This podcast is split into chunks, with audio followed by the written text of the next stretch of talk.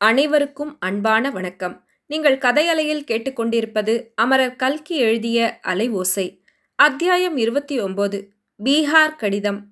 கல்யாணம் நிச்சயம் பண்ணிக்கொண்டு சவுந்தரராகவன் சென்னைக்கு திரும்பிய போது மிக உற்சாகமாய் இருந்தான். தன்னுடைய வாழ்க்கையில் ஒரு புதிய ஆனந்த அத்தியாயம் ஆரம்பமாயிருக்கிறது என்ற எண்ணம் அவன் மனதில் குடிக்கொண்டிருந்தது.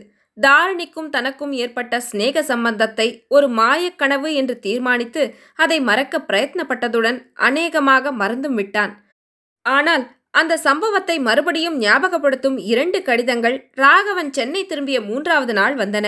முதற் கடிதத்தின் மேல் உரையில் எழுதியிருந்த விலாச கையெழுத்தை பார்த்தவுடனேயே ராகவனுக்கு அதை எழுதியது யார் என்று தெரிந்துவிட்டது. முத்து முத்தான அந்த வட்ட வடிவ கையெழுத்து தாரிணியின் கையெழுத்துதான்.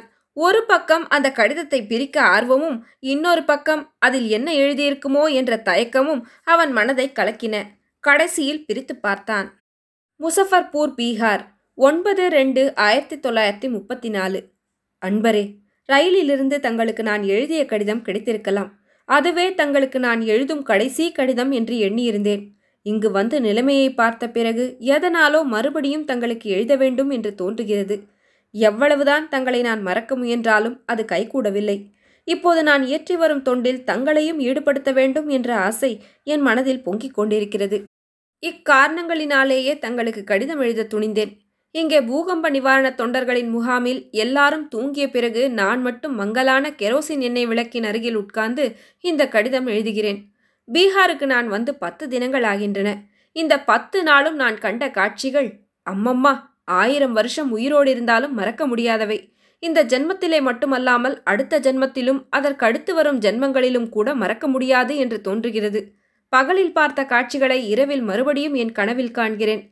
பகலில் மன உறுதியினால் உணர்ச்சியை அடக்கிக் கொள்கிறேன். ஆனால் கனவில் அது சாத்தியப்படவில்லை. சில சமயம் பயங்கரத்தினால் அலறிக்கொண்டும் சில சமயம் பரிதாபத்தினால் தேம்பி அழுது கொண்டும் தூக்கத்திலிருந்து எழுந்திருக்கிறேன். திருஷ்டாந்தமாக சில சம்பவங்களை சொன்னால் என்னுடைய மனோநிலையை தாங்களும் அறிந்து கொள்வீர்கள். முசஃபர்பூரில் பாபு லக்ஷ்மி நாராயண பிரசாத் என்று ஒரு பிரமுகர். பீகார் மாகாணத்தில் நடக்கும் கதர் தொண்டின் தலைவர் இவர். ஒரு மாதத்திற்கு முன்பு இம்மாகாணத்தில் உள்ள சர்க்கார் சங்கக்கிளை ஸ்தாபனங்களை பார்வையிடுவதற்காக புறப்பட்டார். ஒரு மாதம் ஆனதும் மனைவி மக்களின் நினைவு வந்தது. ஊருக்கு போய் பார்க்க வேண்டும் என்று கிளம்பினார். வரும் வழியில் உலகம் தலைகீழாக திரும்புவது போன்ற அதிர்ச்சி ஏற்பட்டது.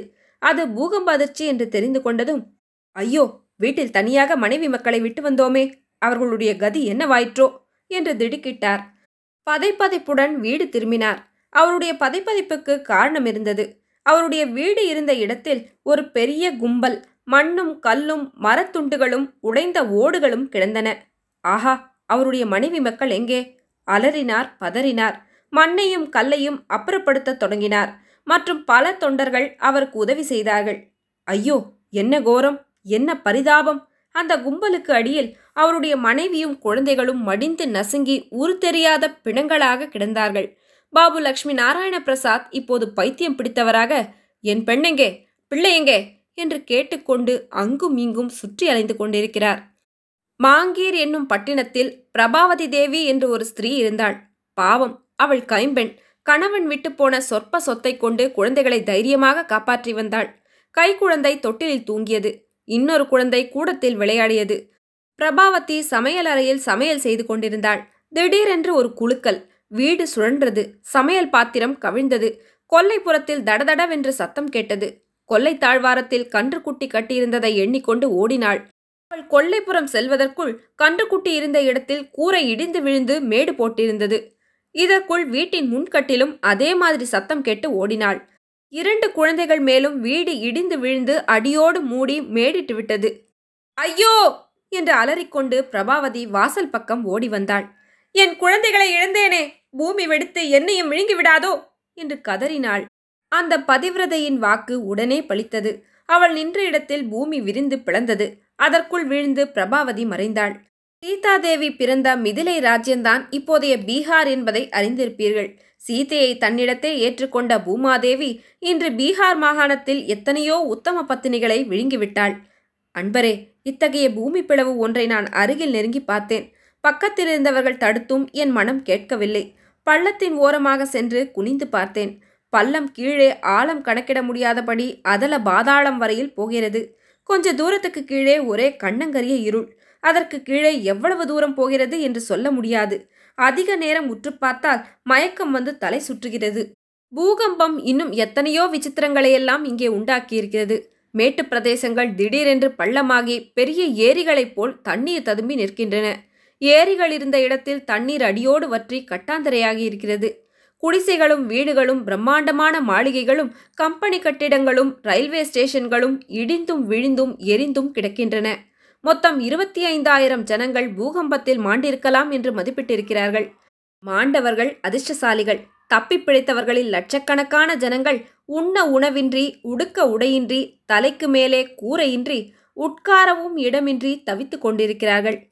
அன்பரே இதையெல்லாம் தாங்கள் வந்து பார்த்தீர்களானால் இப்படிப்பட்ட மகத்தான துரதிருஷ்டத்தை அடைந்த ஜனங்களுக்கு தொண்டு செய்வதைக் காட்டிலும் வாழ்க்கையில் வேறு என்ன பெரிய காரியம் இருக்க முடியும் என்ற முடிவுக்குத்தான் வருவீர்கள்.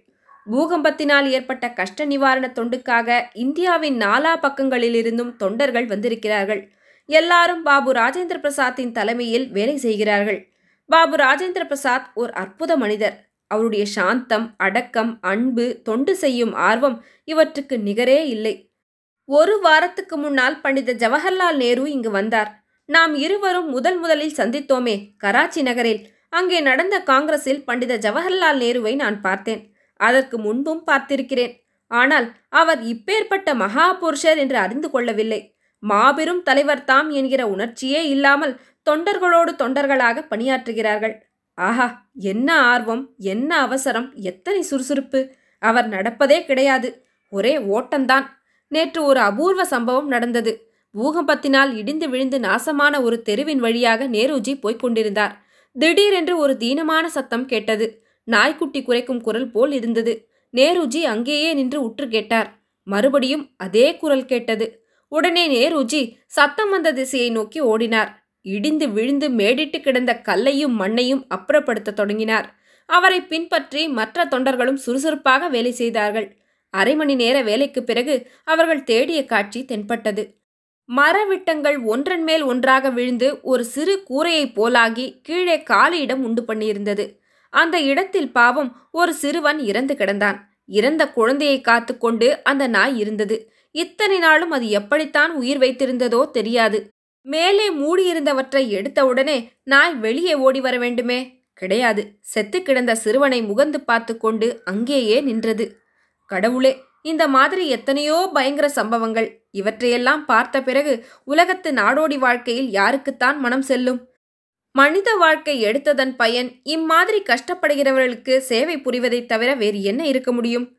தாங்களும் இங்கு வந்து பார்த்தால் என்னைப் போலவேதான் எண்ணுவீர்கள். ஏற்கனவே எத்தனையோ விஷயங்களில் நம்முடைய அபிப்பிராயங்கள் ஒத்திருந்தன அல்லவா? சர்க்கார் உத்தியோகம் பெரிய சம்பளம் சௌக்கியமான பங்களா வாழ்வு மோட்டார்கள் டீ பார்ட்டிகள் இவற்றிலெல்லாம் என்ன சுகம் இருக்கிறது?